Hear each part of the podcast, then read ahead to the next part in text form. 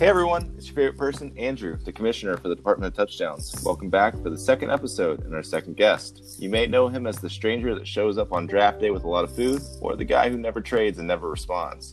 And some of us know him from Dinosaur Zumba. It's David Robinette. Welcome, David. Hey, good to talk to you, Andrew. So, David, can you tell us a little bit about yourself? What you're doing for work, where you're living, your life situation. You just said you got at least one 'cause I know you said you went to the mall and we're doing some trick or treating. Yeah, so um, a little bit of history of myself would be that I'm from Manassas, Virginia. Grew up here since I was about four years old uh, when I first moved to Manassas, and I've been here ever since. Uh, the only time I've ever left, I did a brief cup of coffee at a D3 college for football for one year. Uh, it was called Averett University in a place called Danville, Virginia. And then once I decided, What position did you play? I played center. Center. Cool. Yeah, I did that for a year. I believe we finished the year two and ten. So I was immediately turned off from football, and I said I really, really want to enjoy college, and I just want to like have fun and go into a small college. Only about there was three thousand five hundred students, and if you weren't from Danville, Virginia, you had only went there to play sports Sure. and it just there was nothing to do, man. I was just so bored. I mean, the only thing they had there, they had one McDonald's and they had a YMCA. That was it. I mean, and the and it was just a poor town. Like it was a Yeah. back in the day, like an old miner town that had like a lot of money in the early 1900s. Mhm. And it's just the hood. So like most people who live there like work for the school and make money because the school exists. So I, I quickly bolted there, went to West Virginia University, and just had a blast Nice. if I could recommend anybody, I mean, we're all too old to go to college, but tell your kids go to a state school, spend all the money, and uh, go just get deep in debt. And uh, but just say I drank a lot of beer and I had the best time of my life. I mean, I can honestly say that. But um, yeah, so I played football. I never played football until my um, high school year, but I've been obsessed with football my entire life. Family's mostly Redskins fans, and it's just something that's been a part of my life for so long that it's hard to like not be a part of it in some way. Like not playing it, but definitely f- still loving football through fantasy. Sure. So that's just been something like I, I don't I don't think I take it too serious like I used to. Like definitely before I had children, I think like I had a bit more of a competitive edge. I would say, In in fantasy it- football? it, not just fantasy, but anything. Like if we were, if we were going to do anything, I think I was was just super more competitive than I am now. Right? I wouldn't say I'm ultra competitive, but uh, for something something about this fantasy, it just feels good when you're able to to win and build something better than everyone else. Yeah, for sure. What are uh, some other things outside of fantasy football and sports that you enjoy? Lately, I've been into stand up comedy. Um, Nice. For a long time, I felt not like like uh, I'm the funniest person in the room, but I feel like I'm clever enough to, to make a joke here or there, especially on the fly. Yeah. Uh, so I watch a lot of stand up. I go to DC Improv fairly often. Um, Oh, really? Like some of my favorite comics um, do stand up, and I, for whatever reason, I just feel like it's something I want to do as a hobby. I don't think it's a calling or anything, but it's something I want to do. So I was uh, signing up for this class that they had for DC Improv. It's called like uh, beginner stand up. Here was the caveat though, and I didn't know this until I was about to pay for it, and I finally read the fine print. It's not for them to like teach you like stand up comedy. You need to come in there like with jokes written, like a basic routine, and they help you kind of just like polish it. So I was like, oh, That's shit. crazy. So literally, I, I've been like on my way home or when I'm at work, I'm like talking to myself, kind of like Uh huh. trying to like, how would I say something, and like writing down jokes. And so that right now, that's something I'm trying to do, and I'm going to take that class. I wanted to do it before I turned 30, but um, past that now. But uh, definitely something I want to do before I'm 31 There you and go. actually do it in front of like uh, once you finish the class they get you about like what they call like five minutes of material so you literally have Oh. your first five minutes of a routine down and uh, you actually perform in front of like people who pay to come come see that night. i mean obviously it's like cheap tickets but Sure. you know it's something to try to hone a craft if you wanted to make it one so that, that that's right now is my number one so It's really cool, man. I'm impressed. That's a difficult avenue, a difficult thing to, to try. To even give it a go and be willing to put yourself out there like yeah that. It's, uh, and like i've impressive. even like the hard part is like i even tried to like you know practice the material on like my wife yeah. I even tried with my sister in law. The amount of not funny I get from them It is. Oh, I can't it's imagine. brutal. It's like, damn, if I'm just brutal. practicing in front of them Yeah. and they don't think it's funny, like, how the hell am I going to stay in a room full of people? Yeah, your endeavor is uh, is very impressive to me. Oh. Somebody who would never be able to do that. All right. With that said, let's get into some of the league talk because that's all that anybody really cares about. Nobody cares about you or me as a person. So we finally got you on the line. Uh, you're impossible to nail down or impossible to commit to a conversation. Mm, that's So- true. Yeah. What's the deal? Why won't you trade anyone in the league? I think I'm stingy. I think I want to come out as the A side and not concede in any way.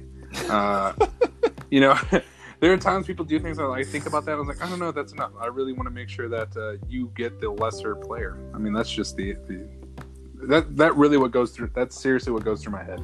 I like when someone sends me something. I'm like, okay, those two players. I would have two starters, but I'd be giving up my best player. I don't know. Maybe he should give me three starters.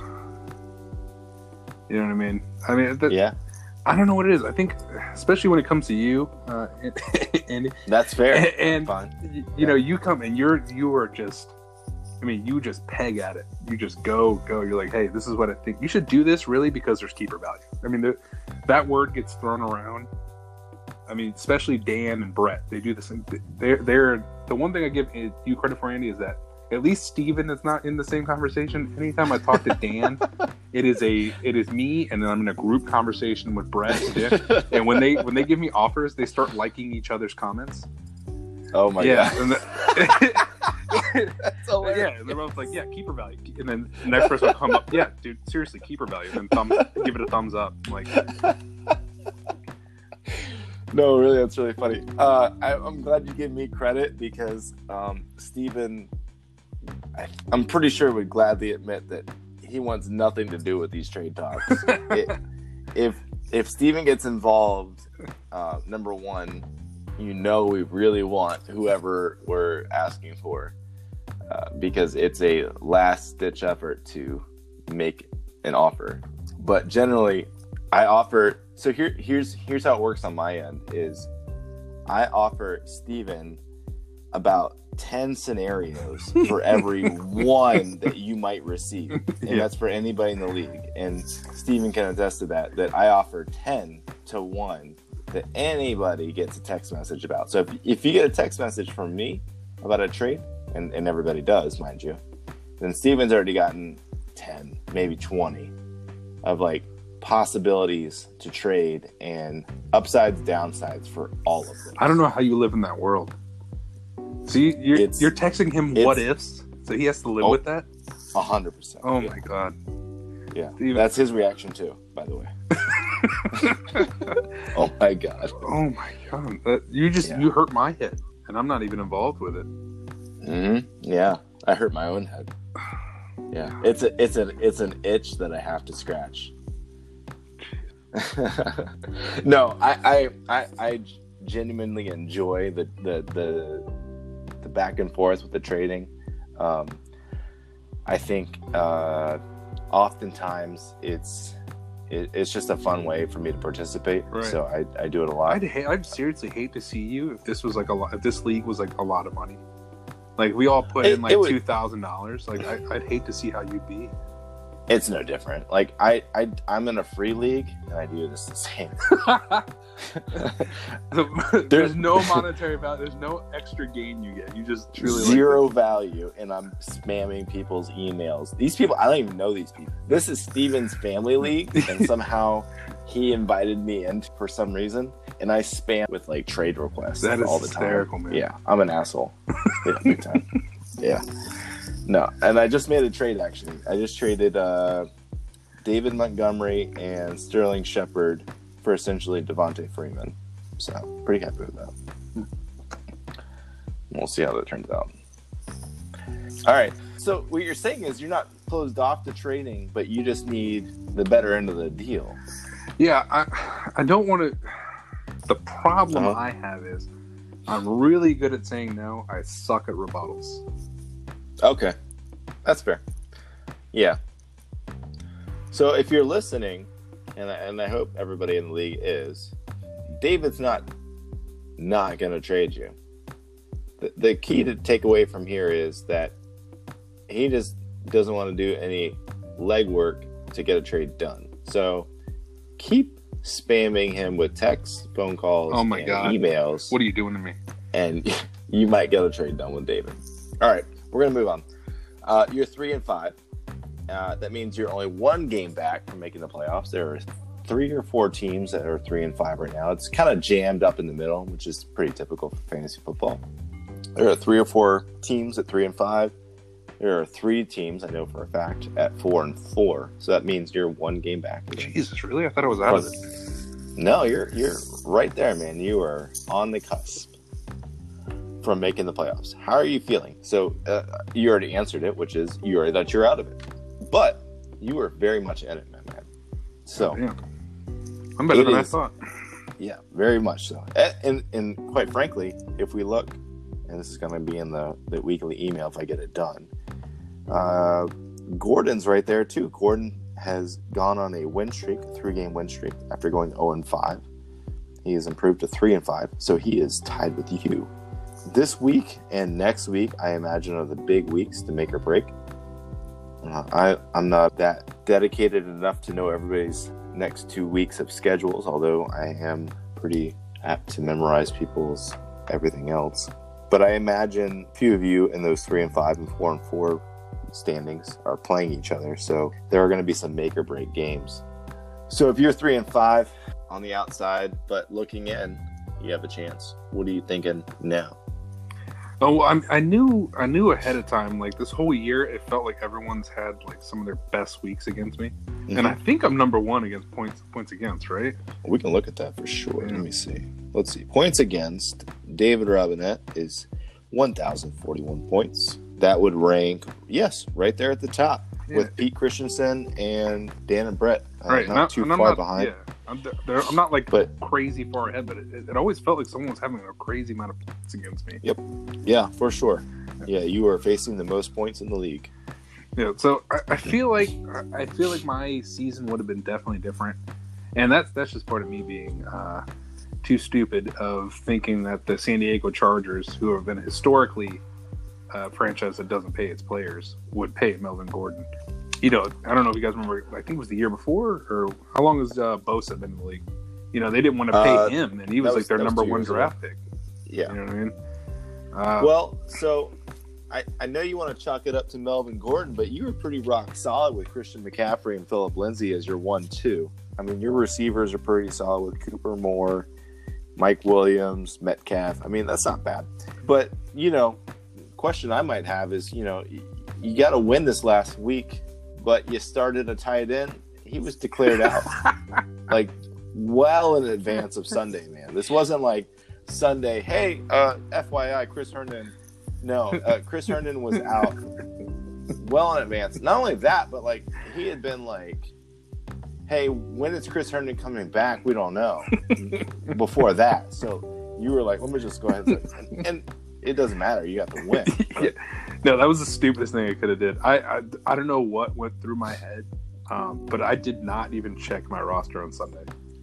Jesus. And then once the game started, I was like, "Oh my god, I didn't do it!" And then I, I go back and I was like, "Well, I just lost," because that was the first thing I saw was him being out. Everybody in this league, to, to be honest with you, is uh, they're all good. I think we're all pretty damn knowledgeable about this thing, so it really fucking sucks trying to get to the waiver wire. I mean, it's Yeah. so slim picking. So like, trading is critical. Yeah, I'm just so stingy and just, you know, all right. So, all right, we'll move on from there. Um, we talked about some of the apps on your phones. Do you do anything else other than ESPN app or, or like I use Fantasy Pros. I, I scam.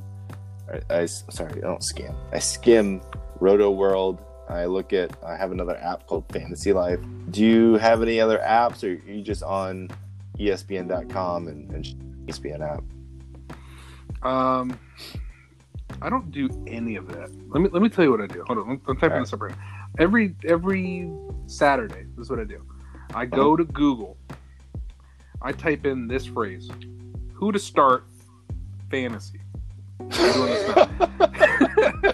I literally typed that in there, and the first thing that comes up is a website called fantasypros.com. Yes. Yeah. And I literally just type people in there, like, who the hell should I start? And I, that's all I do. Okay. That is literally all I do. When now, when I was obsessed with fantasy football, there was a I don't know if you. A lot of people go to this website when um, they want to know kind of like fantasy, like who's your team actually going to draft in real life, like you know who is the Mhm. Redskins going to draft this year. But uh, there's a website called Walter Football, and it's not as good as it used to be. But like four or five years ago, he was like spot on with who he thought was going to be a boomer bust. I used him like like religiously. Uh, Oh. but Interesting. but not anymore. Walter Not, not, football. Walter football. But now even like his like predictions on who people, what teams are going to draft or off, or he's just not as good as he was. But Okay. that that used to be my number one. Nice.